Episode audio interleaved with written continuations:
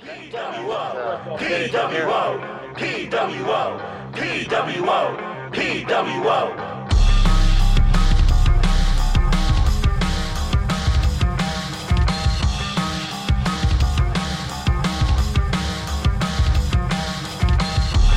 I mean, if your name is Con Sinclair, yeah. Good afternoon, Vietnam. I mean, uh, hey everybody, happy Monday, happy holidays. I miss I miss Robin Williams. Ah, Oh, now I'm sad. now sad. we're all sad, but it's Yeah. okay. It's gonna get worse because we're gonna talk about WWE later. It, it is gonna get worse. So I'm sure there's gonna be one or two tangents, but let me go ahead and introduce myself. I am the host of the PWO WrestleCast, Matt Lilly. With me tonight, back by popular demand, it is Pat Lilly. How are you guys tonight? he is the i had something funny and i i, I lost it because he's just the goat uh cod sinclair he's here somehow we found a way to break him away from his ridiculous recording schedule to get him on the wrestlecast this is a gift for you guys if you weren't aware Yeah. Um, you know, holidays are coming up. Got to be pulling some doubles here. So, um, happy to be here, ready to talk some wrestling. love it and uh once again we've had a gimmick tr- uh, gimmick change uh, with us tonight is the festive holiday tree Still, your favorite dollar store, Jay Hadger. Just, you know, it's the holidays, so we're going holiday tree. All right. And uh, hey, guys, hopefully you're a longtime listener. Hopefully, maybe this is your first time. But I'm just throwing this out there. If you like what we do tonight, if you like what we've done in the past, if you like our YouTube channel, Podcast World Order, highly recommend you go check out those quick count and ref bumps video because they're chef's kiss. It's pretty good. It's pretty Uh, good stuff. Uh, you can support us at kofi.com slash pwo123 it's as simple as 123 for the small price of a cup of coffee you help make it all happen so we appreciate all your support yeah yeah yeah. Yeah. As yeah. far as as far as the coffee, it's more it's more of the it's more of the Dunkin' Donuts price than it is to like the Starbucks price. Um, because if you're if you're giving us Starbucks money, I mean thank I mean thank you, but really i appreciate it especially during this holiday season but exactly. family first always hmm Ryan, Um, tell us about that Starbucks price. Oh gosh, can we not? Because I almost got fired today. Anyway, so there was some wrestling that happened this weekend. we got a bunch of news too. We had Yeah. some great. Well, we had some great wrestling. We had some bad wrestling. We had some man burning alive uh, And- wrestling. We even had a return. Um, yeah. Uh, so real quick, we're just gonna go through our news, okay? Uh, first up, Stardom has announced that they will have a match at Wrestle Kingdom 15. Um, it's it. still unsure if this is going to be a dark match like it was last year, um, and the participants have yet to be announced. But uh, for those of you who don't know, the owner of Stardom also owns New Japan. Hopefully, this could be an opportunity for Stardom to get some big exposure. They do not get a whole lot of love, but they really should. They're some of the best women's wrestlers in the world. Agreed, agreed, agreed. Let if you haven't seen their dark match from last year, uh, make make sure you go over to New Japan. Uh, make make sure you go to NJPW World. World. Okay, give up that nine ninety eight a month. Make sure you go back and watch it because it's not bad. It's better than what Raw is doing right now. Well, that's not hard. Um, It's true. all right, up next, we're going to go to an MLW wrestler uh, who I guess maybe will not be much longer. Uh, we're talking about Mance Warner. He's the Southern Psychopath. I don't know how familiar you guys are with him. Um, some people have referred to him as the new King of the Death Match. Uh, he's had some pretty crazy matches with Jimmy Havoc over in MLW with, uh, oh my God, L.A. Park. I was gonna say La Parka, but unfortunately, uh, he's he's passed away. Um, so King of the Death Match here, and uh, he's a, he apparently requested his release from MLW several months back so he could sign with AEW. I guess my question for you guys, um, I don't know how familiar you guys are with Mance Warner's uh, work, but do you guys think there's a spot for him in, in AEW? And arguably, was there a spot for him a couple of months ago? Um, Uh, I think he takes over the Jimmy Havoc role. yep. Um, honestly. Um, he was um his one of his matches with with Jimmy Havoc was in my honorable mentions uh, for for the matches of the first half of the year. Um, it's a it's an extremely violent death match. Um, it tells a great story. Um, I think if you do not book him out of his comfort zone, it's a great signing. Um, if you start to try and make him into, you know, where his ring style is more like a Kenny Omega, is that's that's just not his game. If they if they if they stay in his lane, they're going to be fine. Uh, I agree. Uh, like uh, Ryan said, uh, you know, keep him in his lane. There's clearly a role there because they had plans for Jimmy Havoc. They were using Jimmy Havoc, um, you know, and obviously Jimmy Havoc had some issues come up that got him released. Um, yeah, I mean, AEW is probably the best fit for this guy because he AEW is the one that seems to mess with creative the least. Like you kind of come as you are, and if they like you, they bring you in, and if they don't, you know, so be it. You go on. Um, I did not know very much about him, so I was kind of looking him up pre-show. Uh, man, he looks like he could be the third Briscoe brother, doesn't he? Yeah. hundred percent.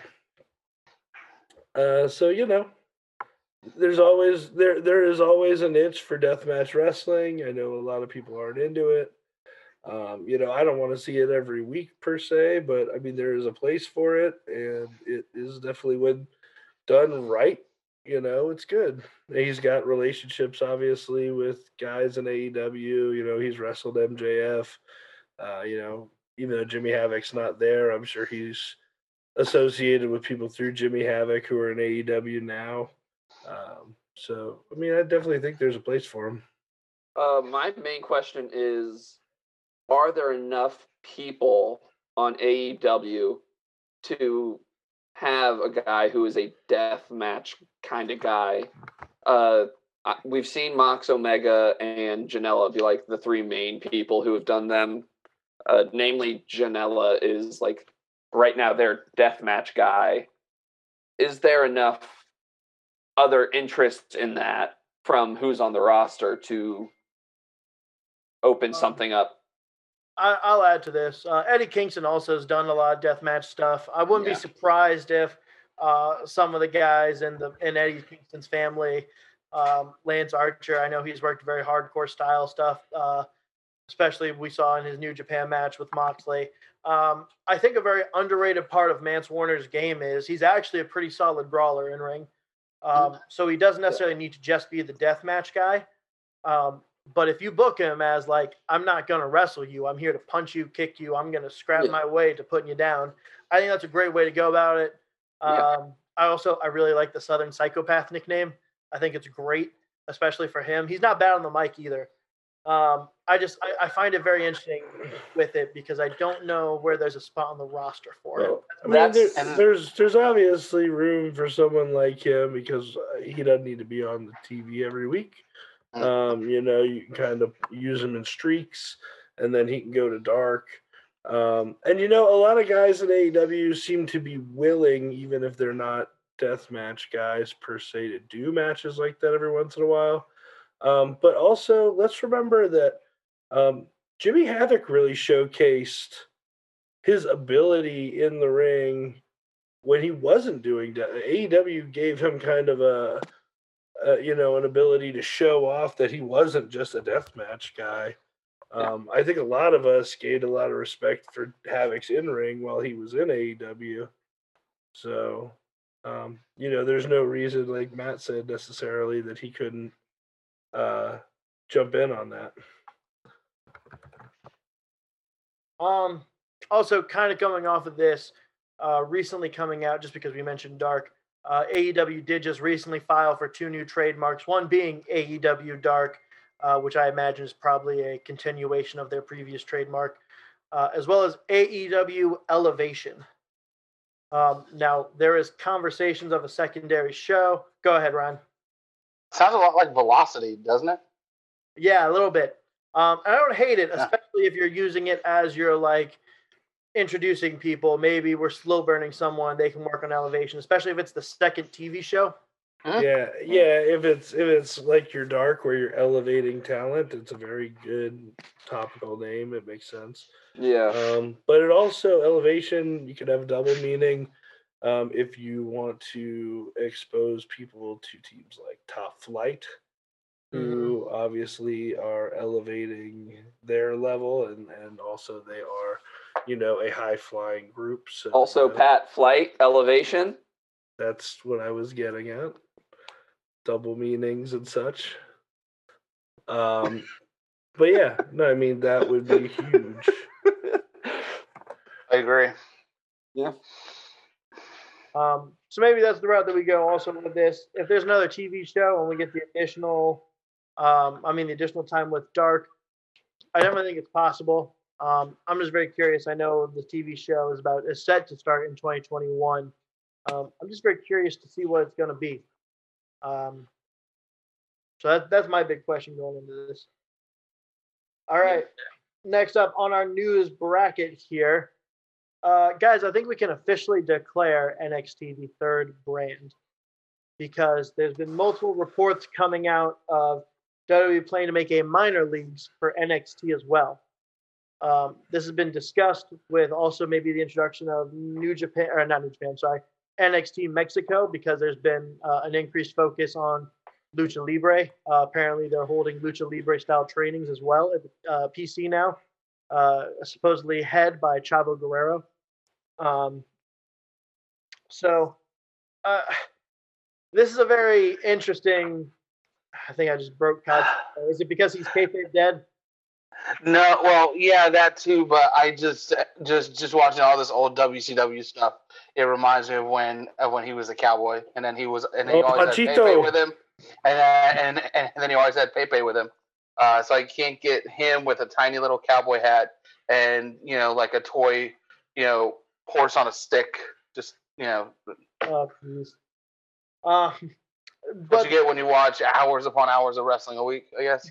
it's the business, brother. Mhm. Uh, so I Uh, guess my my interest in this, uh, the minor leagues for NXT. So is that going to be like? I, I think it's hard to say exactly how how to feel about this, in my opinion, right now because we don't know what it's going to be. Does that mean it's going to be like dark? Are we going to get an hour a week of people who are like working at the performance center, God who aren't on TV now, working matches and like working their craft? I, I don't know, man. I just I have I have a lot of reservations about this.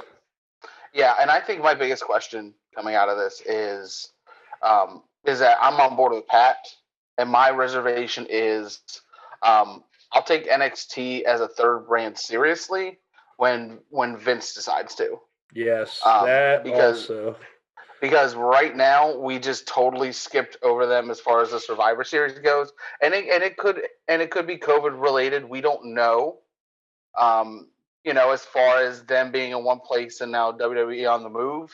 Um, but if this is serious, then we should see at least five to six men and five to six women in in the Royal Rumble match come the end of January.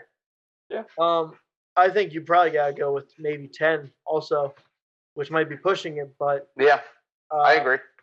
Here is the uh, kind of the other big part of this that caught my attention is Gabe Sapolsky is supposedly one of the guys helping lead the trainings for these minor leagues. Uh, he is the uh, former, well, the founder of Evolve, which was bought by WWE. So I almost wonder if maybe it will be Evolve-esque shows where maybe we have a show of the minor leagues maybe once a month or every other month, um, and and not necessarily a weekly show.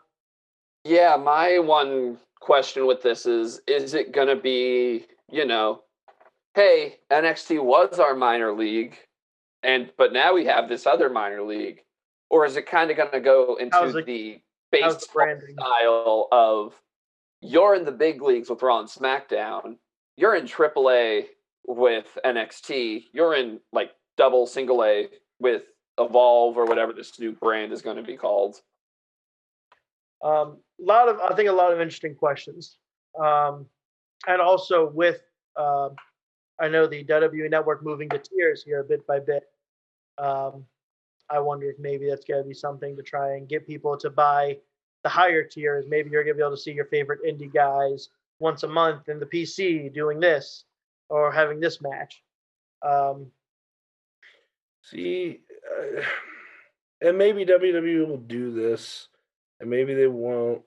And you know, they're actually better at this sort of stuff. Give me like, I don't know, day in the life stuff with these minor league guys instead of another show.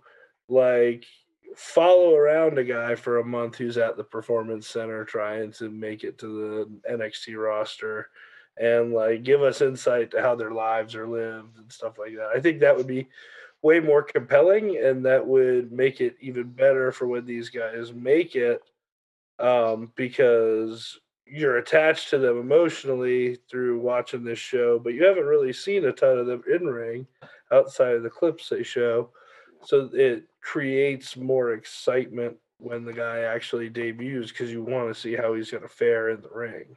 Yeah. Agreed. You want like a docu series Yeah, kind of uh like a Last Chance U esque type of thing, but it's not, you know, here's here's football players who are struggling with normal college, here's wrestlers who have made it, here's here's how they're kind of taking that next jump. here's my next question as well, and this we can move on from from this after this one because I know we still have a lot of results to go through tonight.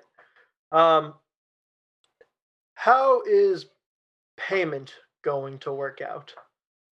Is NXT moving up a bracket? Are they going to be paid the same price as NXT? Um, I mean, it's been discussed now that NXT wrestlers have a Mhm. severely lower uh, income than main roster performers. Um, so are we going to pay? I think it will probably. I think it probably depends on who it is. I mean, while yes, we know a lot of the NXT guys don't get paid the same. Uh, there's no way you're telling me guys like Karrion Kross or Adam Cole came in making peanuts. Uh, you know, you know they were given bigger contracts to come in. Um, Yeah. I believe we actually heard Adam Cole's number was somewhere like 750 maybe. Um, that man, I don't remember that. You might be right, but damn, like uh, if that's the case, what the hell are you doing there? Yeah. Um, my other thing is, you know, we're I mean we're saying that NXT is going to be a third brand. Um, Got to think about Twitch now. You know, if if if we're going to bump them as a third brand, and we're talking about bumping them up as far as money and pay, you know, are we going to have contracts needing to be reworked? And if they're not willing to, there we could see some releases, honestly, and that and you know, which is which is really upsetting. But um, for those who don't want to rework their contract, you know, are they going to go to the you know minor league shows or are they going to job out? I mean, it's a lot of question, and it all depends on how Vince is treating this. Yeah, I just looked it up. The average uh, salary for an NXT guy uh, is ranging from about fifty thousand to one hundred fifty thousand. There's no way your bigger names, Kross, Gargano, Ciampa, Cole, Balor, are only going to be there for one hundred fifty. Mm, See, I think the trade off is they're not traveling though. Yeah, Yeah, but then that's helping, but uh, they're still at least still going to be Oh, making yeah. significantly more. yeah. Um, Because what's the appeal otherwise? Exactly. working with Shawn Michaels and Triple H and all the great coaches at the Performance Center. I, I mean that that is it. I mean, if you're gonna go to the WWE, you want to be in NXT, I think, rather than the main roster. Um. Uh, so I guess that is the main thing. Um, but maybe, and and here's where this is, could be a good thing. Uh, the the WWE rosters all around are are completely and totally oversaturated. Um, on top of any media that Drew McIntyre is currently doing, I don't know if you guys uh, heard this as well, um, but he is also down training the big guys that uh, Keith Lee and uh, Drew Gulak are helping train. So we're also having him help with that as well. Um, Yeah. I just I, I'm I'm hoping we're gonna see maybe a little bit more. I, I can't think of the right word, but disbursement, I guess, of the talent because we have guys like Leon Ruff who are, you know, good in ring. By no means are they bad in ring, but at this point we have too many people in NXT where we're barely showing off the rest of our incredible talent. Yeah. Need to find a way to spread this out. Yeah, th- an issue just with WWE is we get the same 15 guys every week on TV, and we're not allowing, you know, here's backstage people we have that you guys remember. Uh, here's Elias, and what were what are his two Goonies? What was their tag team? Um, Forgotten Sons. just has Jaxson Ryker. The other two, Yeah. the Forgotten Sons, are now with Baron Corbin. But yeah, there's what is that? Five people who we outside of Corbin we never uh, really see on TV who who I enjoy watching. So hopefully, hopefully this is an answer to that. I, I have a hard time. I have a hard time seeing the immediate uh, effects, but I'm hoping it's a positive down the long run. Yeah, they the issue is oversaturation on your brands. And it's it's just how WWE has been. They've collected everybody and they've used nobody. Oh, and the point was to stop them from signing elsewhere, from all accounts. I mean, yeah. Uh, but we are going to go ahead and move on to our next subject here. Speaking of another brand, we're going to take everything over to Tuesday nights on Impact, uh, where uh, we're going to have a departure here reported. Um, it's being reported that Madison Rayne is getting ready to leave Impact Wrestling and, and begin her career uh, elsewhere, start a new career following her wrestling career. She's been around since 2007, I believe, and she's worked in Shimmer, I believe Stardom prior to that. She's worked uh, Ring of Honor. She's worked um, Mae Young Classic, where she lost to Mercedes Martinez. Um, and she's currently cutting uh, commentary for Impact. Now, while I do not necessarily think she is the best wrestler in the world or the best commentator, that's a pretty big, pretty big career. She's done a lot for uh, TNA, well, well, Impact and TNA. While it's dealt with transitions and everything else. Um, so hopefully, you know, it's a, a, brand new start. You know, hopefully she can uh, get her best foot forward and, and move on with some great things in her life. But if I'm being honest with you, I'm very excited for changes at commentary. Could she take her husband with her? They, the the hardest part about watching Impact every week is the two of them. Commentary. Commentary is so god awful. Hearing this, I was like, well, thank God I don't have to hear Josh Matthews 48 times a night go, I hear you, Madison Rayne. Well, Madison Rayne, how do you feel? Look, man, you can call her Madison Rayne the first time, and then everyone understands you're talking to Madison Rayne. You can just call her Madison. But Pat Lilly, Dude, man, I will drive to your parents' house and choke you if you can. Yeah, um, I will say that I 100% agree that, especially watching fi- uh, Final Battle uh, this past weekend, it was super refreshing to hear just incredible commentary back. yes. Um, Some of my favorite- Madison Rayne has been a serviceable worker. Um, whatever she chooses to do, that's awesome. Um, but I'm on board with Pat. Please take Josh Matthews with you, um, or someone might kill him. And, and I'm certainly not trying to downplay her ability uh, or her career in ring. You know, she had a good career. She made the most of it for what her abilities in ring were. In fact, maybe you could argue she made more out of it for what her in ring ability was, um, which is great. But uh, man, just she is awful on mic commentating, and it will be. Um, just don't mess it up. I mean, God.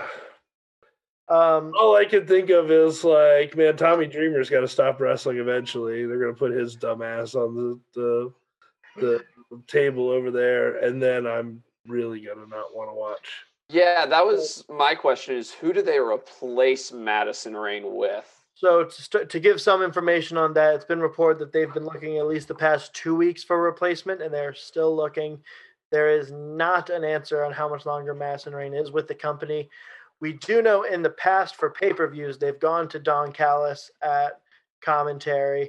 Um, and I'm curious if maybe they go back to that with the continuation of Kenny Omega on Impact. You know, it would be a great thing to do right now. I already know where you're going, and I love it. Have an Excalibur defect from AEW, and and be with Callis and Kenny, and you can make him a heel commentator, and he comes over and does Impact shows. It could be good. Yeah. I can buy that. And then we also get Excalibur off of AEW. We Um, we have can killed I throw out birds. maybe a better option? I'm I'm open to it. Kevin Kelly. That would be good. He does an incredible job with New Japan. Um, but that I would be good. He is that- very good. but I believe, I mean, just in general, his he's commentating from afar at the moment. Not every show is getting English commentary immediately. Um, so I think maybe a we could get him some more work and we can get him heard weekly. Uh, and just in general, I think everyone could use more Kevin Kelly. He would be Yeah. a major step up. Have him as the lead commentator. I'm all for that. That would Yeah. be good. Oh yeah, I just was trying to kill two birds with one stone. Um, but I do think that's just uh, interesting. I, I know we have griped about commentary this entire time um, with Impact. We've told y'all that we that we do not appreciate it. Um, I, I, while I am happy that Madison Rayne's moving on and, and moving towards hopefully bigger and better things for herself and her family, um, I am hoping that we make an improvement there because that would make Impact so much more enjoyable. Um, I hate I hate to gripe on it, but it, it needed change. Uh, maybe and hopefully we can get major step ups elsewhere as well. hmm Josh Matthews. All right, so let's go ahead. We're gonna head over to a pay per view that happened on Friday night. yeah. yeah. It was pre-taped, but yeah, it aired on. Battle, baby, Ring of Honor. We gave you guys a little bit of a preview with this show. Um, and hey, you know, if we sell you on this, or maybe you haven't watched a whole lot of Ring of Honor to begin with, they put the first hour of this pay per view for free on YouTube. hmm Um, a, that's my kind of company. These guys, uh, Ring of Honor, I'm putting them over here for a minute because they deserve it. Um, every interview we have had with those guys, Ring of Honor has taken care of their wrestlers. They've Mhm. done everything they can. And you know what? This is a little bit of something that they just did for the fans. We got this hour for free that honestly had some incredible wrestling on it, uh, ending with, man, that that pure wrestling tag match was great. Um. Uh, all right, so let's go ahead. We're gonna go down uh, just results here. All right, so Tony Deppen won the four corner survival match, uh, defeating LSG, Josh Wood, yeah, Josh Woods, and Dak Draper. Draper. Yeah, I I love this. I love this style of elimination matches. Um, The it was a lot of fun. Four Yeah. Way. Love it. It was it was a lot of fun. Um, and um, de- I'm definitely excited to see Deppen win. Um, I love him getting a little bit of a push. Um, I'm very down with it. I'm very surprised Josh Woods didn't get it. I really thought like, all right, we're we're making the move now. Like, let's get him some gold. We're gonna have him win the TV title tonight. Um, I was very surprised when he lost on the pre-show. Yeah. Uh, moving on up, the Foundation, Tracy Williams and Rhett Titus, the two newer members of the Foundation. If you guys haven't been paying attention, uh, defeated Fred Yehi and Wheeler Yuta uh, with, and I, I love this. Uh, when you've used all of your rope breaks, there's no more rope breaks. So uh, was it Tracy Williams locked into submission and used the ropes for elevation to help force the submission? Um, beautiful, beautiful, Beautiful. execution of the rules. Beautiful the rules. A hundred percent. Yeah. Um, I'll get to my major gripe about the card when we get to a match later. Um, but this but this should have been on the main show. Agreed. Uh, up next, I'm just going through the results on Wiki here. Uh, Uh-huh. The Foundation, Jo- uh, Jay Lethal and Jonathan Gresham retained the Ring of Honor World Tag Titles against Mark Briscoe and PCO. Um, needed. PCO doesn't need to be winning the tag titles with one half of the Briscoes. Uh, if you got to do it, do both. Um, also, a lot of this card was changed initially just due to COVID and exposures. So you're going to hear some things that maybe we haven't talked about prior. Uh, but once again, Jay Lethal, Jonathan Gresham, Chef's Kiss. That's going to be my overused thing tonight. All right, we ready to upset Pat? I don't know about. I'll, I'll just mute and take my headphones off for a few minutes. So, Ray Wow. Forrest defeated Dalton Castle in a singles match. Uh, uh, in a match. Listen, it was a it was a fine match. I mean, nobody looks bad in it. I think that was the main. I think that's Pat's main main problem with him getting the draw of of Jay Lethal in the first round of the Pure tournament. And I know he's showing the shovel, but I disagree. I think he looked better in this match as far as coming out of it than he did against his as against his match with Jay with with uh, Jay Lethal. Um, that's just me. But I mean, I thought this was a serviceable match. Yeah, uh, once again, they're not going to disappoint in the ring. Um, I guess my big thing is, man, it doesn't seem like like Dalton Castle can win a big one anymore. Um, God, I gotta throw something at him back upstairs because I can already hear him. I don't know if he's listening to Christmas music to dra- drain us out or what. Uh, all right, next match up. Danhausen defeated Brian Johnson by DQ, winning I'll stay himself a muted for this too. Okay, so this is where I have the major gripe. Okay, Mhm. I love Ring of Honor because there is always excellent in ring work.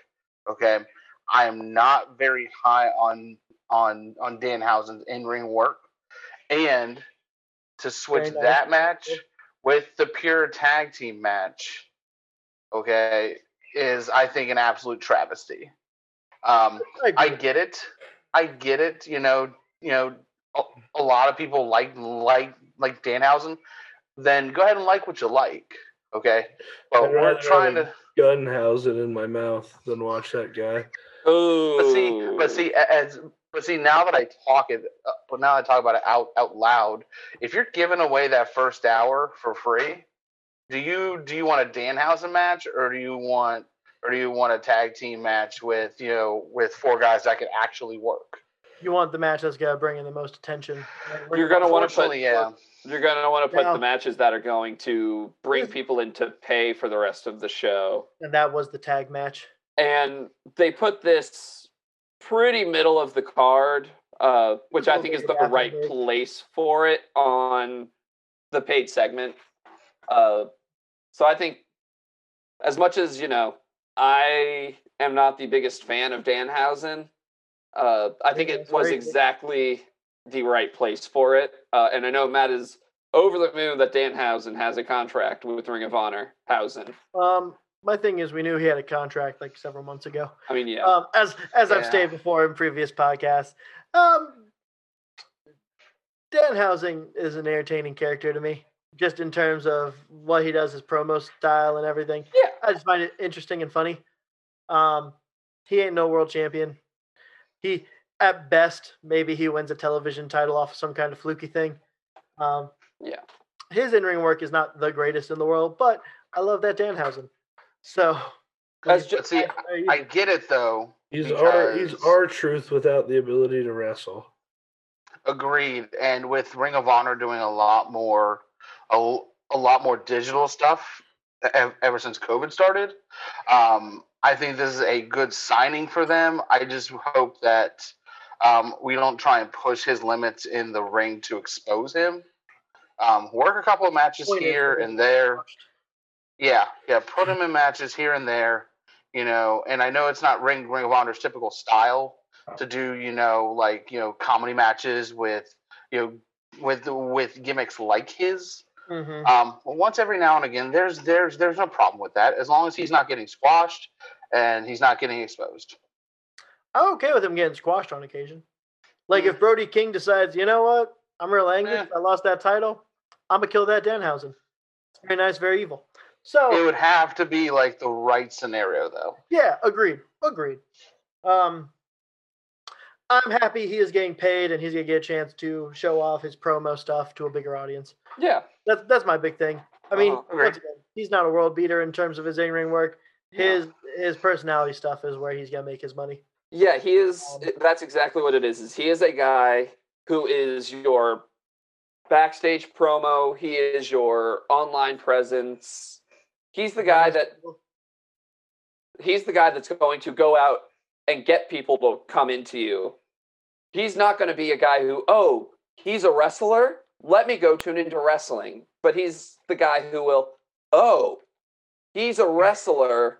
I like wrestling. Let me see what he has to say. Um, this might be a rough take, and maybe it's even a little bit crueler for me to say this as a Danhausen fan.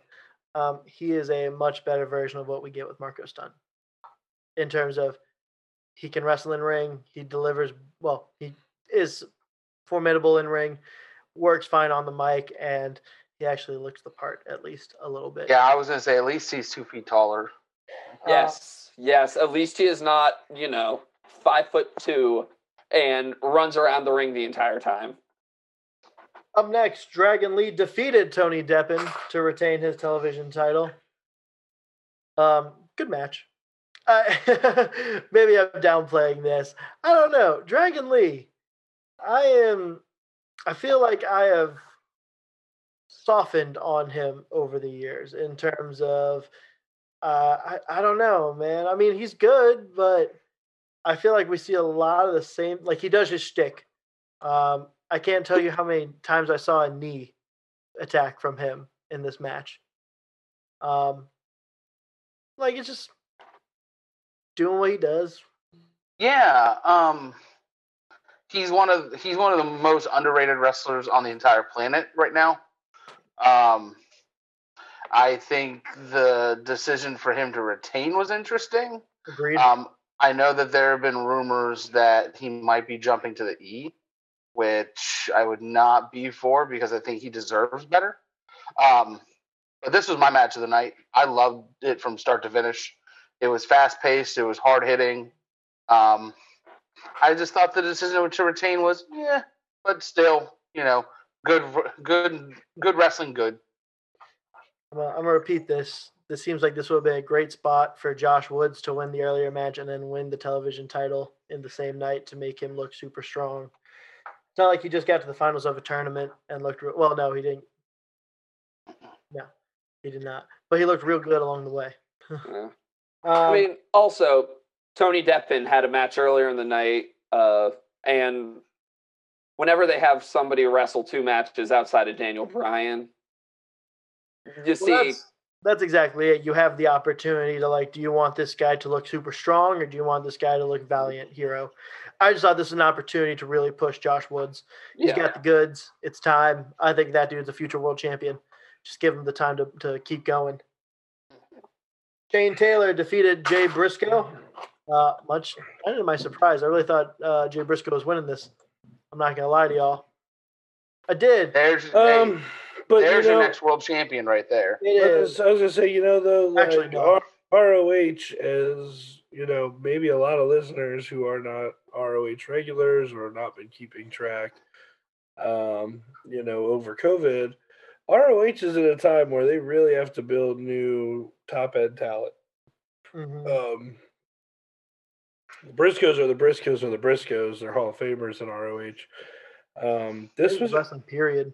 Well, you know, ROH because that's primarily where their careers have been, uh, is why I say that. But um, you know, the thing about this is this is a great decision because you now have given so much credibility here um, to him being a frontline guy, and the Briscoes are never going to be hurt by losing a match at this point in their careers. Um, and and that's why Dragon Lee should have lost too, like you were saying. Build a new star.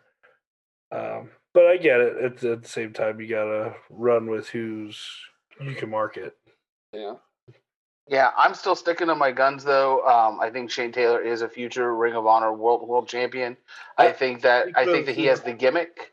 I think he has the in ring work because we all saw him when we went Uh, to Baltimore last. I I agree with you, and that's what I'm saying here. Like, I think this is a great decision to have him go over because he's gonna he's gonna be a frontline guy for them mm-hmm. going forward. Yeah, and it's an interesting booking decision though too because this is initially supposed to be Jay Briscoe versus EC3, which We makes you got it think. Yeah, which makes you think. You know, did they change the finish or was EC3 supposed to win? Coveted. Yeah, no, I think Ryan makes a very good point here, though. Too, this could have Yeah. been EC3's moment where he could have maybe started making the push. Um, Yeah. But I think Shane Taylor is the much better option, uh, honestly. He, he needed it more. That's for sure. I mean, I hate Yeah. to say it, even though EC3 didn't necessarily have a successful career in WWE, he is a name. He does he does have uh, draw appeal. You know, outside of Ring of Honor fans, how many people know Taylor? Um, I don't think a lot. You know, Mhm, So- unfortunately. Yeah. Unfor- and you're right. Unfortunately, that's why it's good for him to get a win over Briscoe. Also, I do enjoy the tag team he's working with, the Soldiers of Savagery. Yeah, yeah, absolutely. We're getting a lot of good stables out of Ring of Honor right now. Love it. Um, speaking of stable men, Jonathan Gresham defeated Flip Gordon by referee stoppage. Um, I expected Gresham to repa- retain. The stoppage part was the surprising bit to me. Um, I kind of figured he would have caught him in a submission or something. Um, but Gresham just delivering repeated uh, running forearms till uh, Flip Gordon couldn't move anymore. Yeah, um, I thought this match was about five to six minutes too long. I'd agree with that. Um, it, it kind of took me out a little bit. Um, but these two guys can go. It's no, it's no secret. Um, and as we were talking about before, as uh, with with Tony Deppen, we're now looking at we're now looking at Jonathan Gresham, the other side of the coin here, where won the first match, coming to the second match, killing the second match. They are pushing him to the moon. It's obvious, and I think that this made him look strong. Nothing Oh, yeah. wrong here. Yeah, And he should. Gresham's a great, great wrestler. Um, and his promo work, in my opinion, has done nothing but increase over the years. Yes. Um, the, the vignette where he introduced the foundation is still one of my favorite ones I've seen out of Ring of Honor in a while. Yeah. Yeah. Um, before we get to the main event, I think we skipped the other tag match. Did we? OGK dog. Oh my god, I did. How did I skip right over? Uh, it's because I was trying to move through the Rey Horus Dalton Castle. It's okay. I want to get to this one before I mute. Before we get to the Brody King match. Yeah, go for it. Oh no, no. I I, I liked I, I liked this better than the Pure Rules match. Ooh. Um, and this also goes to show you that Matt Taven is an absolute gem. Thank you. Thank Um, you. Been beating yeah. this been beating this drum for years. And I've never gone against that drum, but I think that some people um, Can't don't stand that he's see- better than them. It's like Yeah, MJF. because- because the immediate reaction when he won the world title when he, when when we when he was at MSG, I think so many people were split that they just stuck to what they knew, and that Matt Taven on the surface doesn't have the look of you know like you know this big you know just you know muscle bound you know no flips you know but there is way more to this character than that. Um and I foresee him being in the world championship picture here pretty soon. I could buy that. Um, also, Mikey Bennett. I love me some Mikey Bennett. yes, thank Yeah. God he's out of the E. Um, At least he's not getting getting cut. Yeah, man. you know, the sad thing is Mike they said on national char- television, you're good, Cod. You know, the sad thing So I tried. the sad thing is Mike Bennett and his character and his work is actually built for WWE. And they wasted him, man. Unbelievable how bad. Could have went to NXT. Yes, but they thought that Maria was such a draw that they had to bring her back to the main roster. he was just used as like, and here's my husband. Well, that was it. Like they didn't do anything with him. Yeah. It Well, felt like they, that's- that is why, like, I, I'm convinced Vince does this shit sometimes with big stars for lesser companies. Like Mike Bennett was a star coming into WWE, Mm-hmm. but because his wife was already in WWE, when they brought her back, it was like, oh yeah, we brought back Maria and her side piece husband that we had to sign both. and now here is the wife. And like the point, it was like they made a fucking Mike Kanellis. Like, here's your wife's name right off Uh-huh. the bat. right off the bat. Like they set him up for failure. I almost feel like they do that shit on purpose in WWE to just blow up indie guys and smaller wrestling guys. Remember, you're not WWE made. We Yes, Fought you. That's why you guys are not the same and you'll never be us. Like there's certain guys that are just too good that get past it. But I mean, shit, even with Daniel Bryan, like Daniel Bryan never wins a world title if it's Vince's decision. Never. Never, not Yeah. not not in a million years. AJ Styles lost his first WrestleMania match. Yeah. Yeah, that one's a little different, I think. Eh, Yeah. Um, the the thing about the thing about Mike Bennett, um, if if you're not well exposed to him, watch any of his Ring of Honor stuff from 2013 to 2015 when he was when when he was over with Adam Cole and the Bucks. the original. Kingdom. The original Yes. Kingdom. Um, Yes. OGK, yes. And- If you, it, it just good, just good stuff. Yes. working And in then, like Pat said- that time was also incredible. Yes. Mhm. Um, introduction of Moose, uh, just so many great pieces.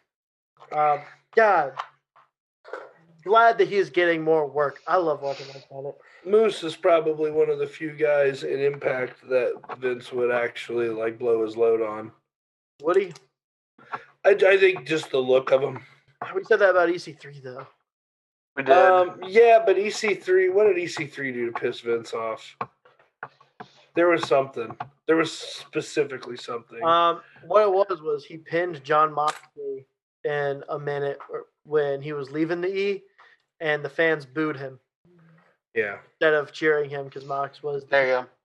But because they had him be mute for three weeks on television uh, as eye candy, and then he pinned, you know, John Moxley. Yeah, it, they had a storyline set up to build his damn character. It looked like with Alexa Bliss, and and all that happened.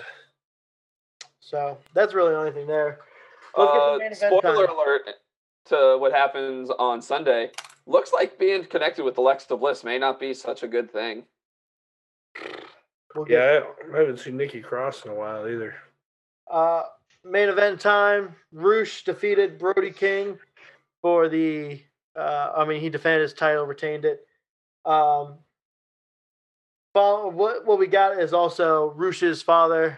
Uh, I'm not gonna try and butcher his his official name. Officially joined uh, Los Ingobernables in Ring of Honor.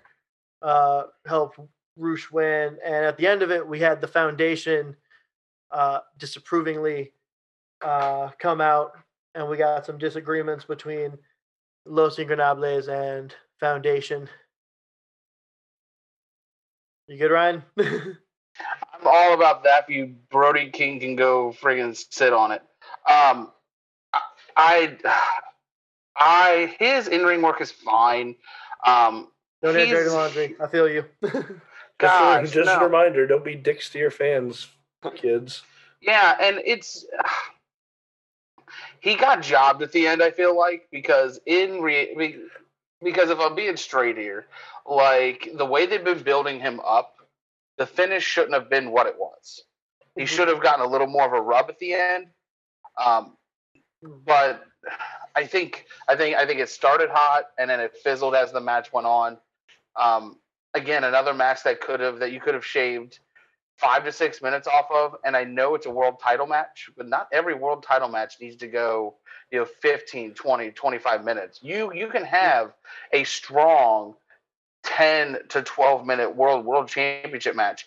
Everybody coming out look, looking strong. No, know Um, your know your wrestlers more than anything. Overextend. Yeah, Both of these yeah. guys, both of these guys, after 25 minute match, gone.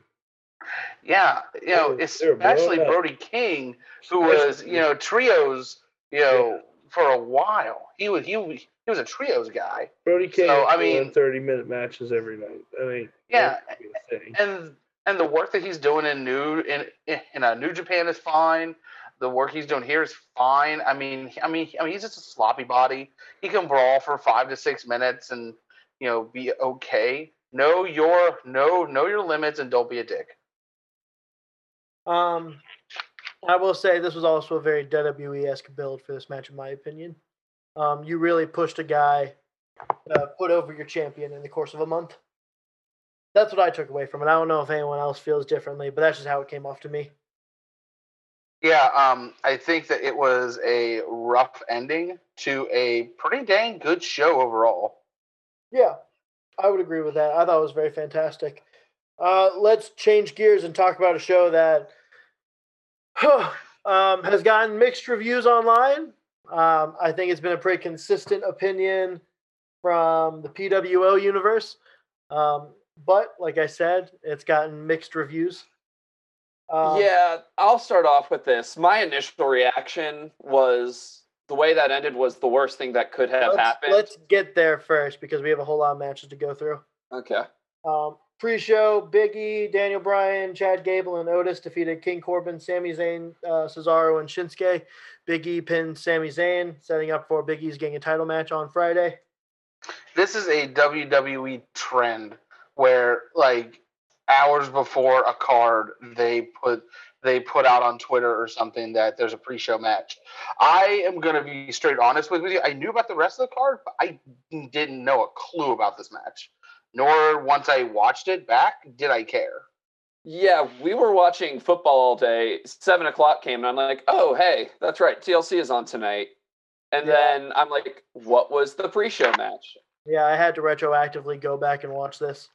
Um, it was a match. The whole point was for Big E to pin Sami Zayn.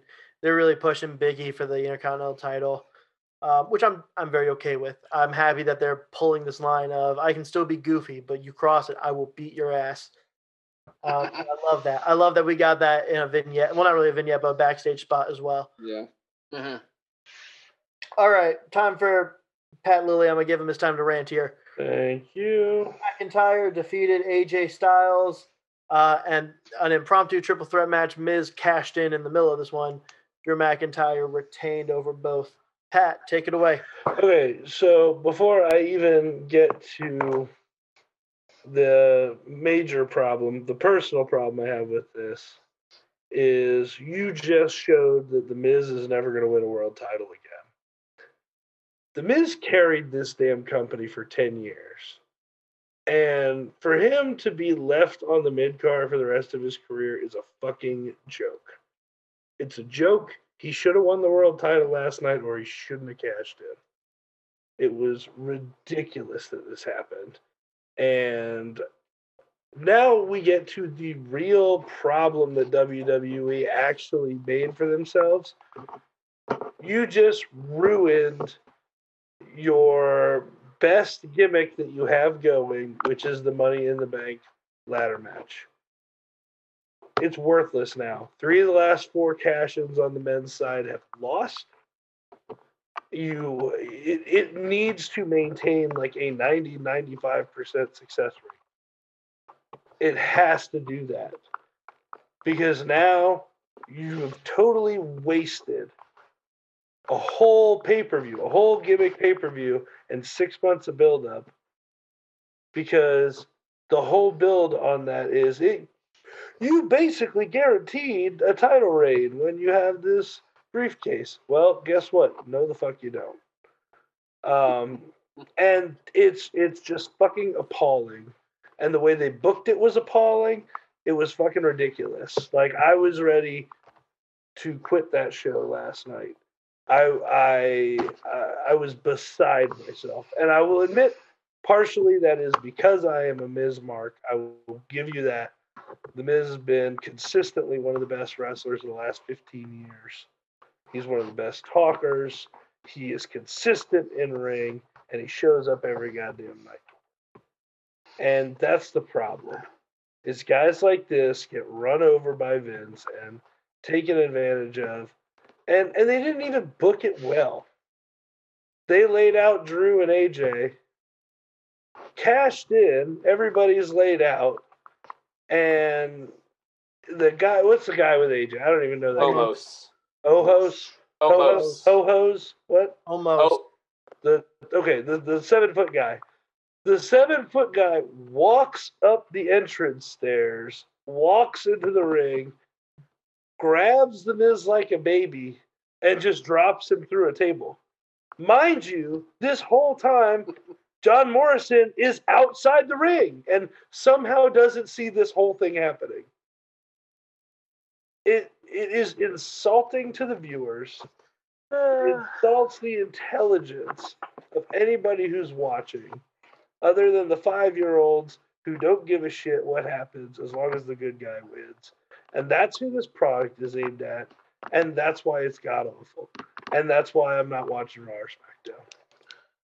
Pat, I'm going to piggyback on some things that you touched on. Um, Money in the Bank is a complete joke at this point. I was over it when they killed two people and then brought them back to life. Well, Um, the, the booking of that match was awful. Both of those matches was awful. Well, But Well, the, the use of the briefcase is a totally different booking too. And despite the terrible booking, because you booked that match terrible from the start, two people were killed and Otis won it, and then you had to give it to somebody else because Otis isn't a re- uh, reasonable champion. But it's. no, I. I'm I sorry. Go, I'm sorry. I completely agree. No, you're fine. It's that it's just that the whole gimmick overall, though, um, I think I think that it needs a um, a major rehaul. Um, either take it seriously or don't, because the last handful of years, just like you said, has not been taken seriously. Um, and the problem with the Miz's character, honestly, is is exactly what you said. Though the booking is that him and Morrison are being booked as a as a, as a comedy gimmick right now Mm. and the Miz does deserve better.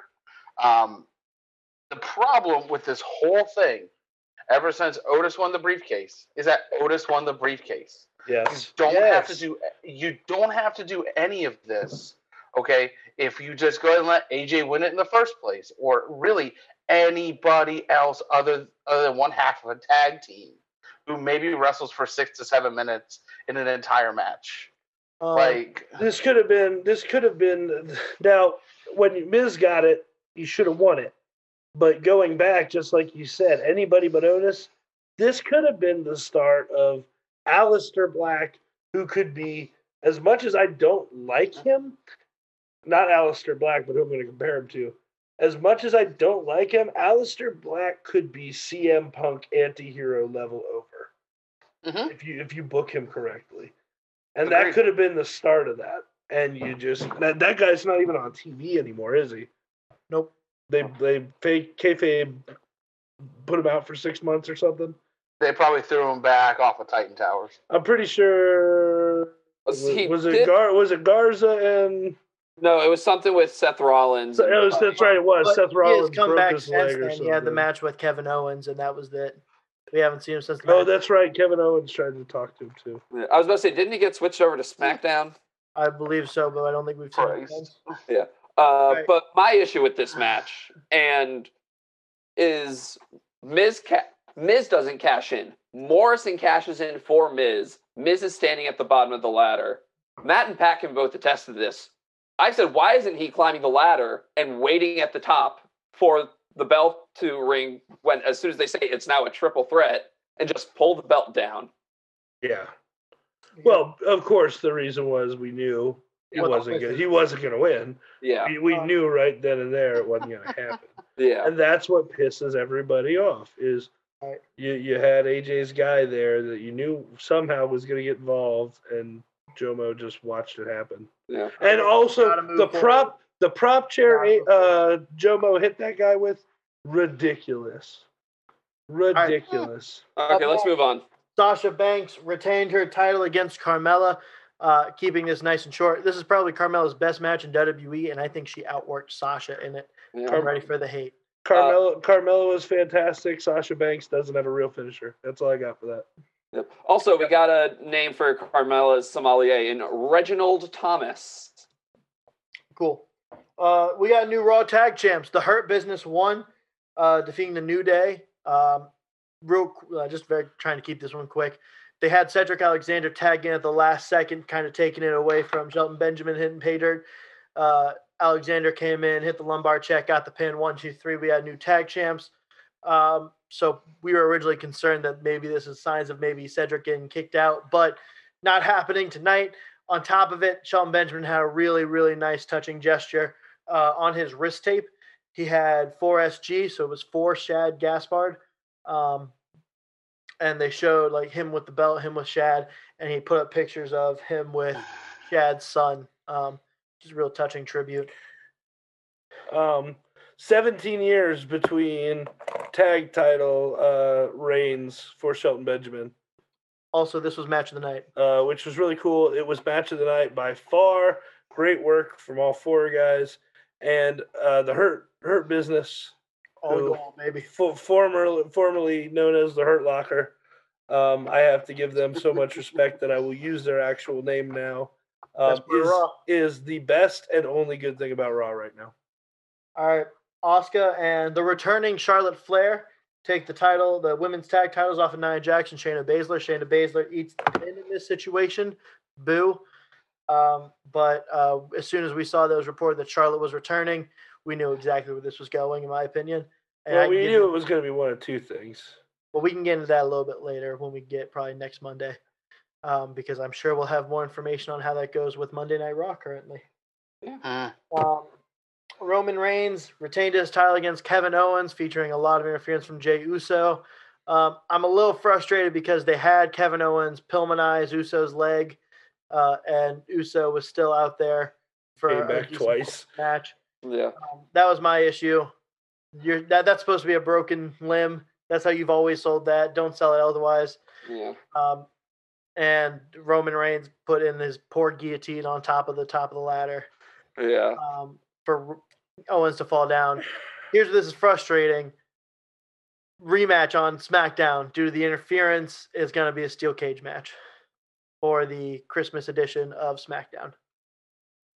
So there's that. Also, don't work. Also, don't work your employees on Christmas. well, it's taped. It's taped. It's not. Yeah. Still, They've confirmed that that is going to be a tape show. Just in- think they've already- just in general.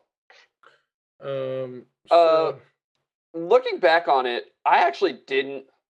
I actually don't mind the Kevin Owens Roman Reigns match so much. Uh, I think you know we get the best Roman we've ever gotten, in my opinion. eh, Uh, and we got you know Kevin Owens who looked incredible and can sell anything and make it look good. Um, I'm gonna jump in. Has has has anybody across any brand of WWE been booked in 2020 better than 2019 than Roman Reigns? Drew McIntyre. um, Drew- I say Drew McIntyre? Drew McIntyre is a close second, but this is this is the best Drew Roman Mc- Reigns we've got. Drew, Hold Mac, on, Drew hold on. McIntyre's championship Wait. reign. Hold on, at least Hold on, at least- hold on. hold At least you- Oh, at you least don't you let know, me no, make no, my no, point. No, no, no, no. Just Alright, let me make hold my on. point. Cut. Ryan, don't don't One at be a time. do do not be this guy. Do not die on this hill. Just because Roman Reigns has been the worst, the worst booked person of the decade, doesn't mean that this is good booking. This booking is still god awful. This whole head of the table bullshit. Uh, all, so beating Jey Uso into submission and beating his brother into submission, so he quits. And now they're they're they're just oh he's he's the head of the family, and there's no animosity is bullshit. It's terrible. If you're gonna change his finisher, someone teach him how to do a fucking guillotine, because hugging somebody's head is not a guillotine. Roman Reigns is the still awful piece of shit wrestler Pat, try and curb the like cursing. that that he was for the last 10 years just because it's not forced down your throat as a good guy doesn't make it good It's not even close. He's I'm not saying He's still I'm not saying that Drew McIntyre hasn't been booked well. I think he has been booked well. I don't think that his title reign has been great as as as great as everybody is making it out to be. I Um, a lot of. I guess it's a discussion for another time, but I personally think um, Roman Reigns is being booked better in 2020 than he was last than he was last year, sure. and I think it's by a, and I think it's by a country mile. That Here's mean where I it's- that argue doesn't with mean it's this good is why I need to though. make this notion. Uh, remember that there was a good portion of 2019 where Drew McIntyre was still being treated as a henchman and not a world champion like we all knew him to be. That is that is where I argue with you. Uh, yeah, Ro- towards the end of 2019, though, he was really on the upswing. at the end, but Roman Reigns is consistently considered the main eventer. Even if he wasn't around the title, he was still considered the top guy. That's Yeah, what but he was being booked like crap, though. but so was Mac with that. That's my thing. Mm. Mac better booking like- and improved spot on the card. He was That's only being, but Well, he's I- only he's only being booked like crap because he was being booked against were for because they were forcing him down our throat. He's still being booked to be the world champion. That's a, eh, you know, better booking is all. You know, it just means they're not pushing him as a face. Doesn't mean it's good booking. It just means they're listening to the boos. And oh, by the way, they're not listening to the boos. They're just pumping them in. It's true. The- I'm just guy- saying. I don't think this guy would be any more or less over if there were real fans right now. I'm just saying. I think he's better booked in 2020 than he was la- last year. Okay, and I think think that's it's by a. Okay, and. I'm not. I'm not saying that Drew McIntyre hasn't been booked well this year. I'm not. I just think that his title, his first title run, was a little bit under underwhelming. Is all. That's all. Also, I think we're all wrong here. Kenny Omega. WWE Yeah. fam. huh? Oh, WWE. Oh, okay. All right. All right. that's that's. I was I was staying on. All right. I still think Mac, but we, we, we can argue it out off the show. Uh, so, my last thing for the night, we only got a couple of minutes, and I'm going to try and let this, you guys, keep it short, okay?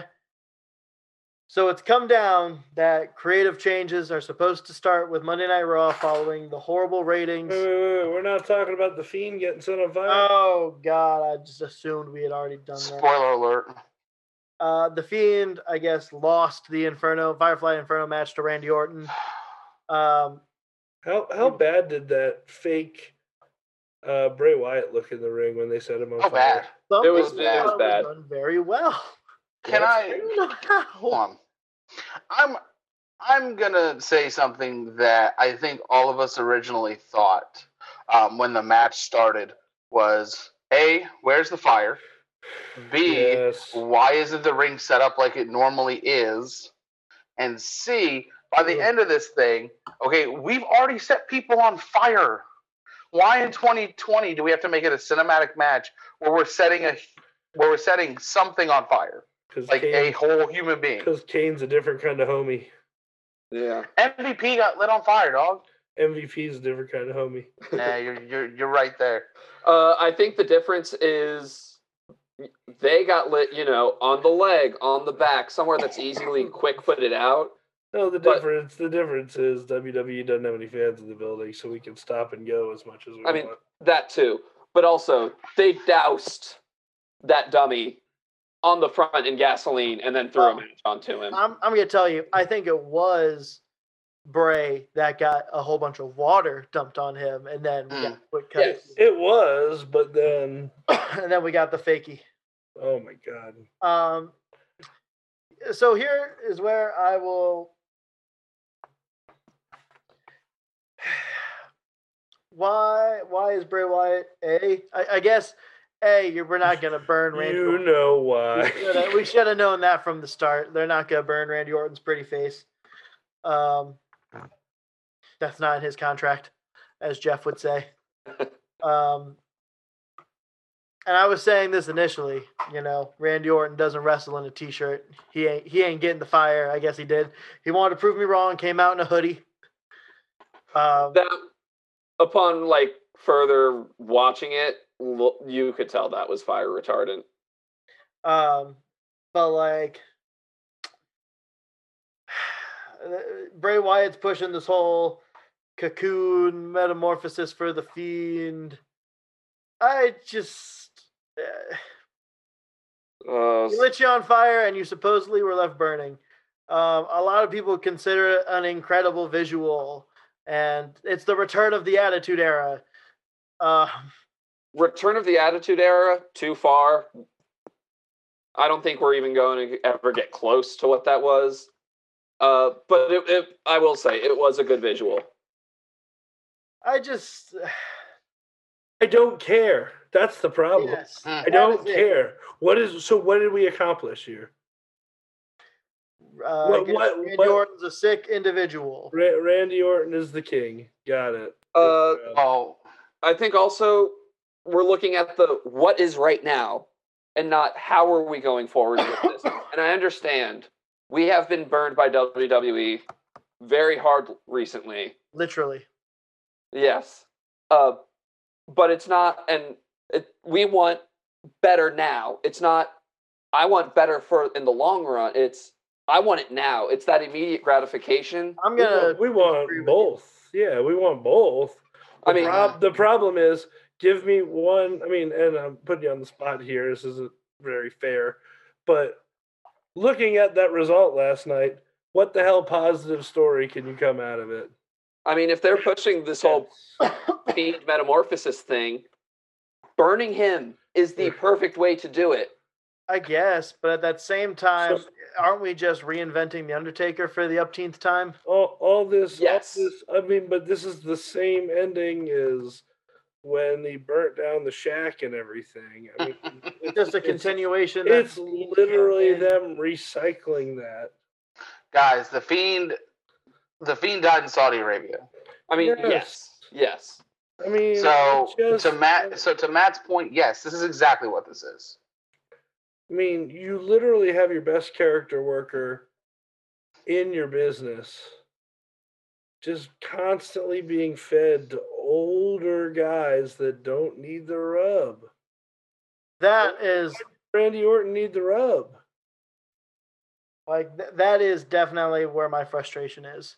Um, the the constant losing of Bray Wyatt, and I understand maybe we're moving towards a bigger win for him down the road, but But here's the problem. How can you have a bigger win than you were set on fire and quote unquote killed? How can you have faith that they're ever going to do that when all they did was still bury the the Waylon Murphy character, Mercy character, Mercy character, um, which didn't need to become the Fiend because that was a better character.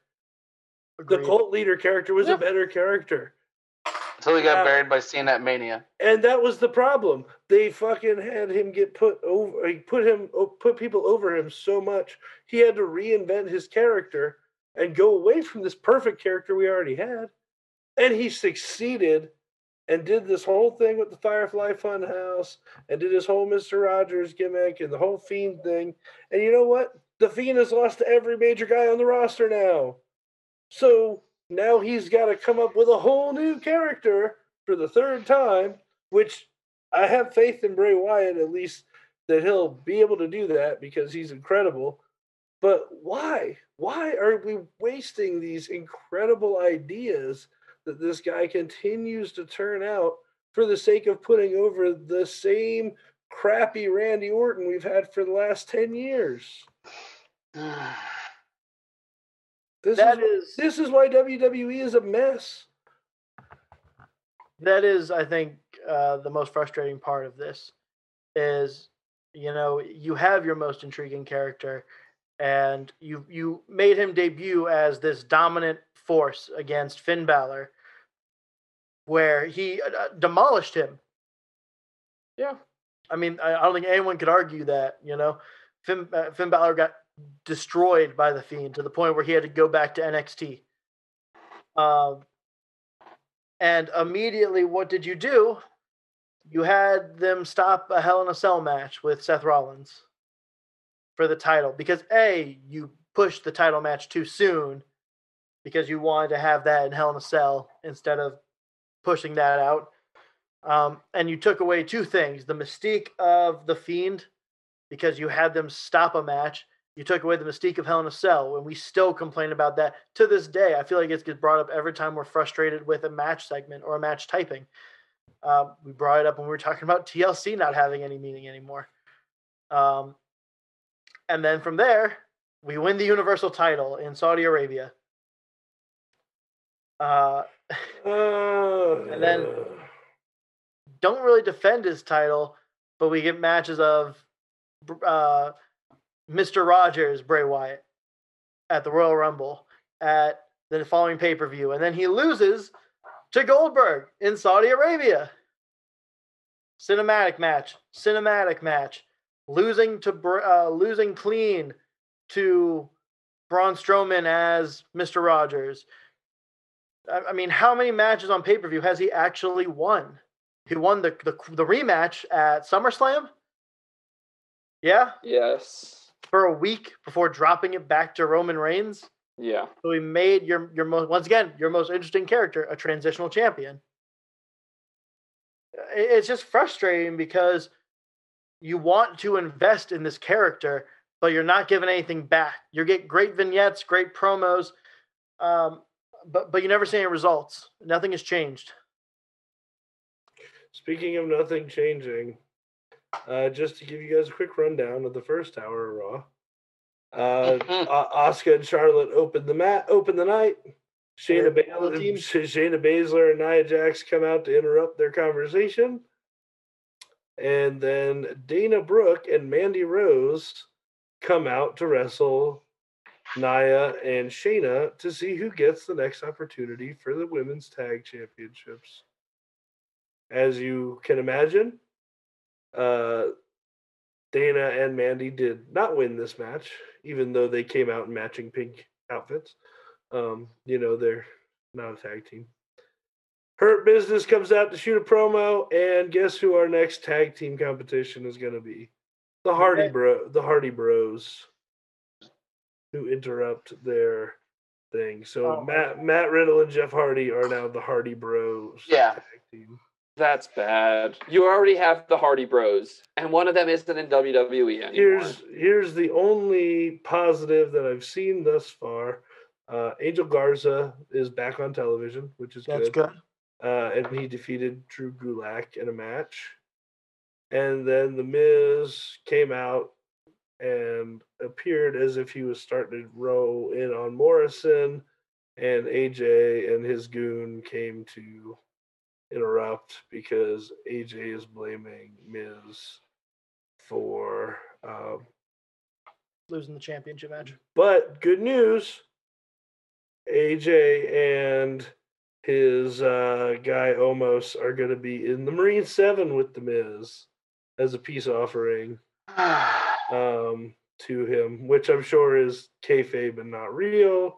Mm, I would be shocked if the Marine Seven was like a fake thing. I'm looking that up right now. I, but I, continue. I just think mean, I mean them being AJ, AJ and Omos being in the movie with him is what I meant. yeah. That part. so this the rest, the rest, I'm sure is happening, but This is the Yeah, you missed the biggest part though, Pat. Because we get Raw Raw Legends Night two weeks. Oh, I saw that too. I figured we could wait two weeks till we talked about that. Goldberg. Yeah. No, no, That's- he'll be on SmackDown. Uh, it might start with Raw Legends. He might show up there, and that's how, for some reason, he ends up over on SmackDown. He might make a pit stop at Riddle Lane. We might get the double working. He might work two shows. Yeah. Yeah, because he's the wild card. Well, God, at least we know he can't wrestle two matches in a night, so he won't win both world titles at Royal Rumble. Uh, don't fucking say that. Pat. He can gonna he, can hit two jackhammers in five seconds. Yeah, but I don't think he can do his entrance twice in one night. If he can almost legitimately kill the Undertaker, anything's possible. I don't know, man. Him him walking to the ring looked like me walking around at the mall post COVID the other day, Christmas shopping. Pat, he starts the night at Mania. He has four hours to rest. Uh, I still don't think Mania will could work. be a two night event, event again. Or Mania's a two Yeah. night. Oh my event. god, you're totally right. I forgot all about that. Great. Oh no. So Goldberg's gonna- Anyway, Goldberg's coming in All at right, thir- well- 30. this is the perfect segue for my next question. And guys, we'll try to make this quick before Eric kills us. Voice of God, I'm sure, is getting a little tired of us running over. At some point, we're gonna need to get him something nice for Christmas. Maybe a Christmas bonus. We'll we'll invest. We'll see what we can do. Uh, Ugh. so supposedly, creative changes are happening tonight. Now, judging off of what we've heard, we got a- we get one. We determine that get for yourself. we get no. We got two creative changes. We got Angel Garza back on TV, and we got the Hardy Bros. We also got Drew Gulak. Super good. And So- yeah, when when asked backstage who who they should be pushing or who should be on TV more, names mentioned were Angel Garza, Cesaro, Chad Gable, Drew Gulak, and Shinsuke Nakamura. Uh, A, is anyone surprised to hear those names saying they should be pushed from now backstage? I love Drew Gulak. I'm surprised people want him pushed. I'm- Man, he's considered an incredible worker. And I, I love Drew Gulak, and for the three weeks they really used him on television, trying to make Ah. sure he re-signed. He was great. Yeah, And then they were like, "Go back to main event, you jerk." Yeah, his pay per view go back match with Daniel. Bryan was one of the They- best of the uh, one of the best of the year. They Yeah. don't have they don't have any interest in pushing that guy. They just don't. They just know he's yeah, exactly. They just know he's good enough to be of, above average to like B list guy in a lot of other promotions. So here is the thing. We already discussed the horrible Raw ratings from last week. We haven't mentioned that Raw or uh, SmackDown drew a 1.02, correct? nope. So 1.02. So, oh, okay, But look. there is uh, some. There is. I don't. some I don't like to defend anything WWE, But this but means but they weren't on Fox. They're on FX, FS1. The Pac-12 title game and an NFL game were going on. I think that the Raw ratings are much more of an indictment on the WWE main roster than the SmackDown ones. I don't think you're wrong, but I did just want to at least let know what the rating was, since it's been a hot topic. I do think there is discrepancy in why it is that low. Yeah, it barely cleared a million. Um, and AEW did beat it in the 18 to 49 this week as well by 0.02. Um, and so the question I'm going to ask you guys, and and we do what we can to defend this company when it's defendable, um, but we are pretty harsh critics of it. To make creative changes, what is the most important thing for you that needs to be fixed to help WWE uh, just help WWE and the ratings. So I'm gonna take this first. all right, Gimmick pay-per-views need to go away. Use the stipulation when it's needed. I don't need to see a Hell in a Cell every year. I don't need to see an Elimination Chamber every year. The match stipulations that can stay yearly, Royal Rumble, because that is a pay per view that sets up a feud to Mania, and keep Money in the Bank. See, I would say get rid of Money in the Bank pay per view And, just put it back on Mania. put it back at Mania and give it. Yeah. I mean, and God damn it, you have to have them actually cash in and win the belt. Yes. Yes. That's the most important thing, whether it's its own pay per view or not. Yes, but like I don't need to see TLC, uh, Hell in a Cell, Elimination Chamber. I think there's one other that I'm not thinking of. Hell in a Cell. I already said Hell You said Cell. you did say also. Okay, Extreme Rules. I mean, Survivor Series, Yeah. Extreme Rules. Survivor but- Series is fine in my opinion, but Yeah, The, pro- the problem with Survivor Series is they've gone away from what Survivor Series was.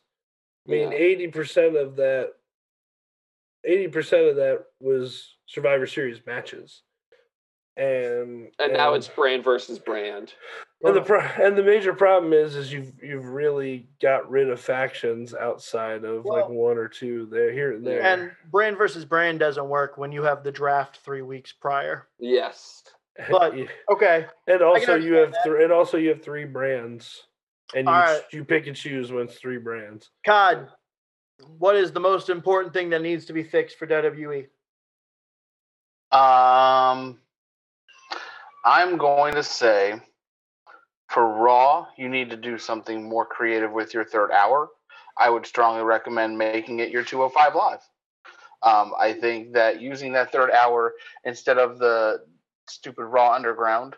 You make it your 205 Live. You utilize that last hour to build your younger stars, your stars that don't have a name, where they're on the network, they're on main event.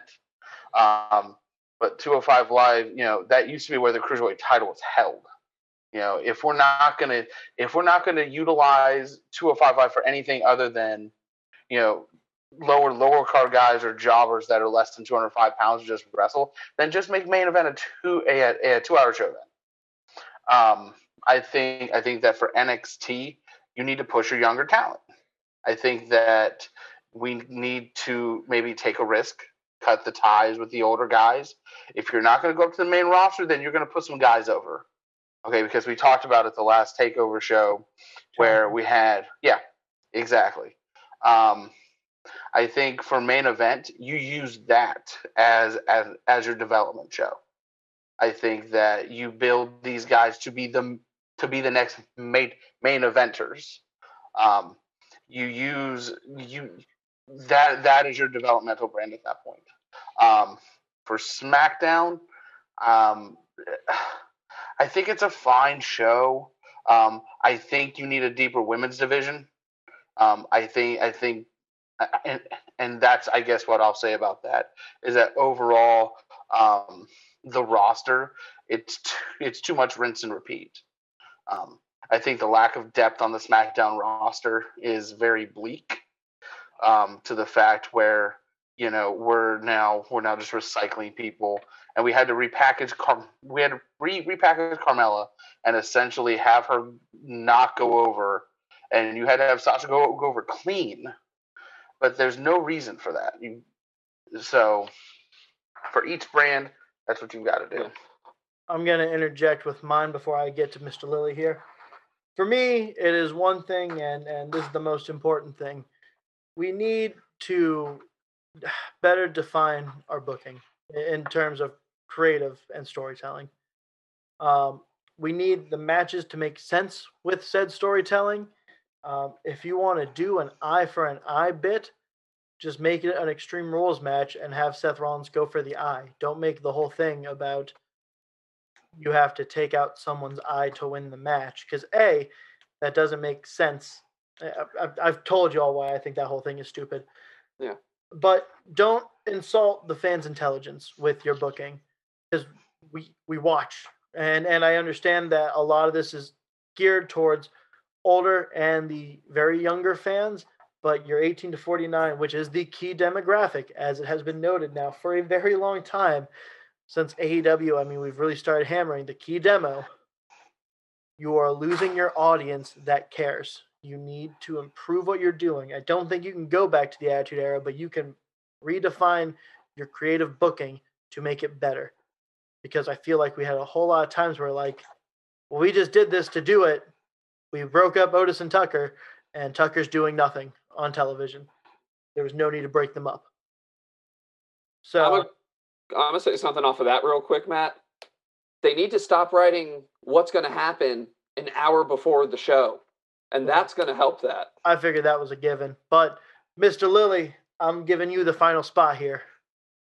Okay, so the biggest problem with Raw is the lack of actual wrestling on television that it has.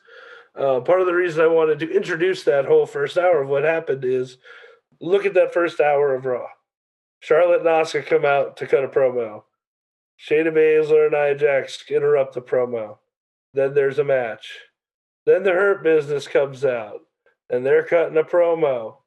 And the Hardy Bros come out to introduce themselves as the next opponents of the Hurt Business. And then we go to commercial, and then there's a random Angel Garza Drew Gulak match with no build up. And then we come back, and The Miz and Morrison are cutting a promo. And then AJ Styles is interrupting the promo. And oh, guess what? Drew McIntyre interrupts the promo to set up the main event. So in an hour and 20 minutes, we've had two matches, and uh, you could argue five different promos because they're promos within promos within promos. So I've seen two wrestling matches in almost half of my three hours of Raw. Yeah. Stop. You don't have enough good talkers to work that way, anyways. I love Asuka. I don't want to hear Asuka cut promos. I want to see her kick Mandy Rose's head off. That's what I want. I want wrestling. And that is the problem.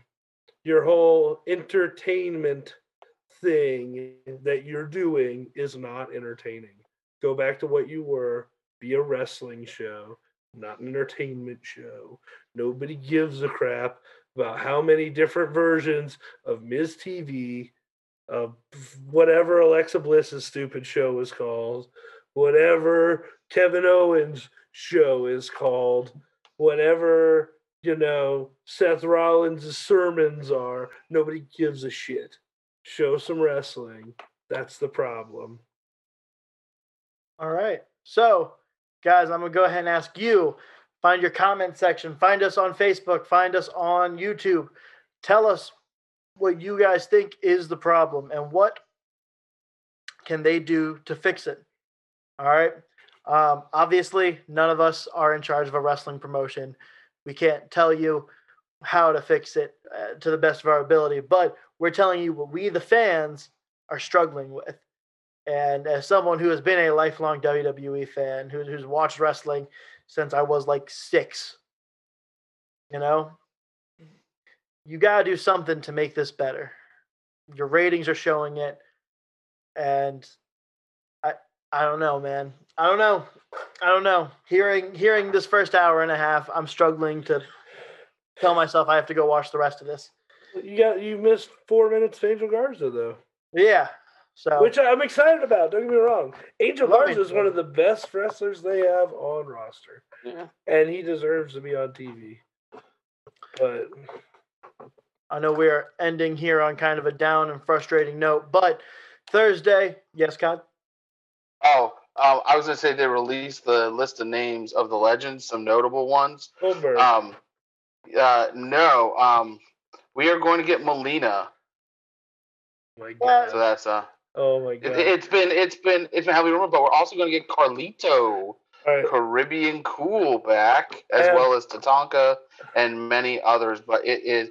But I am on Ringside News. They have the whole list. Go and check it out. I have to I have to do this because it's topical for three of the four of us. Um, so currently it is ten to nothing Bengals, um, and in a fantasy impact, Big Ben has negative four points, Matt. But Eric Ebron was hurt and carded out, and he's out of the game. So you are eight points down, but Eric Ebron is out of the game with zero points. Cod, you have 10 points on defense. You are behind me by 12 points as of right now. I only need a couple picks. It'll be fine. Um, so there are fantasy updates. We're in the playoffs. I have to put that out there because I'm watching the game also. Matt, are you going to get to the WCW news? No, I wasn't. We need to. Go ahead. Yeah, I had forgotten. Um, we found out today that former WCW wrestler, former former pro football player Kevin Greene pa- passed away. Um, uh, definitely sad because I'm booking um, you know quick counts. I'm all the way in July, and um, you know Kevin Greene can take can take a choke slam, and Tommy Dreamer can't. Oh, God. so Kevin Greene. Uh, Kevin Greene's time in WCW was absolutely great for all the wrong reasons. Um, uh, that, but that was that was a fun time when they were trying Yeah. to transition a bunch of like big time uh, you know NFL players into wrestlers and unfortunately we got Goldberg because of it. Yeah, um, but you know, Kevin Greene, um, a heck of a football mind. Um, I believe he was 58. So rest in peace. Prayers to his family. Um, with that, everyone, thank you for joining us. Uh, once again, if you like what you heard, please feel free to support us at kofi.com slash PWO123. It's the simplest one, two, three. Hey, also, if you didn't know, because apparently people didn't know, Your ass Yeah. better call somebody. uh, well, yeah, uh, because we have merch and we have a store. Um, apparently, people didn't know that, but you can find the link to that on our Facebook. I believe it's on our YouTube. Feel free. You know, we got some cool stuff. Uh, of course, you have your my favorite shirt. It's the Jeff Hall Make Wrestling Pure Again. Um, but also we have like they're just great shirts, great shirts, fun stuff coming. Um, Fun check stuff. out. Fun stuff. I'm trying to end things on a much happier note since we all just got real frustrated with WWE. Uh, It- it is now uh, seventeen to nothing, Bengals. Well, I guess I get to go drink my night away. Uh, wh- what else we got, Matt? Jesus. um, At least I didn't start. myself for this mic. At least I didn't start Giovani Bernard. Uh, he's on my bench and has 17 points right now. Uh, with that, guys, please feel free to check out our YouTube. Feel free to check out the Facebook, the podcast. If you guys are listening to us elsewhere, we got all of our shows up on our podcast as well. Uh, thank y'all for joining us. We hope y'all have a happy, happy holidays. Merry Christmas. Ooh, What do we have on tap for our next episode? So, as you guys know, next Thursday is Christmas Eve. Uh, the show, there will be a show posted. It uh, may not be live, but it will be posted. And Thursday, we are telling you guys what our end of the year awards are. Thursday is the award show. Yeah, we should have a lot of fun content coming in the next couple weeks. So, uh, Cod, anything you want to plug? Um, Ref Bump coming out this Saturday. Well, sorry, this Sunday. Um, Jeffrey Long and I are doing WWE Armageddon 2004. Um, a lot of quick counts Shit. coming. Jeffrey Long. Yeah, holla, holla, holla, holla, holla. yeah, he's making all types of tag team matches, player. Um, but other than that, you know, just um, as as as Jeffrey Long would say, go ahead and keep supporting local wrestling whenever you can. Um, make sure you support us on you on, on our YouTube. Go to Kofi and don't watch Raw. With that, uh, I got to do the thing, everybody. oh, you're One more gonna thing, real say- quick. I posted the Zaza link in the comments. It is the pinned comment if you would like to go support us by buying a shirt, or there's a hoodie option for Make Wrestling Pure again. Uh, retribution is. Uh, oh my god. Uh, You gonna Crow- do the thing, Matt? Crow, crowbar, Uh, crowbar, crowbar just beat Ricochet. Mr. Lilly. Crow, crowbar beat Ricochet. Everybody? Do the thing! Do the thing! Do the thing! Goodbye and good He's night. gonna do the thing! Bang. I'm gonna go drink. My He did the away. thing! Are we? Are Is it Crowbar from WCW? Um, Because he's actually still wrestling. it might be Bane. Oh. He did the thing, though, guys! He did the thing! I'm gonna pin you for the one, two.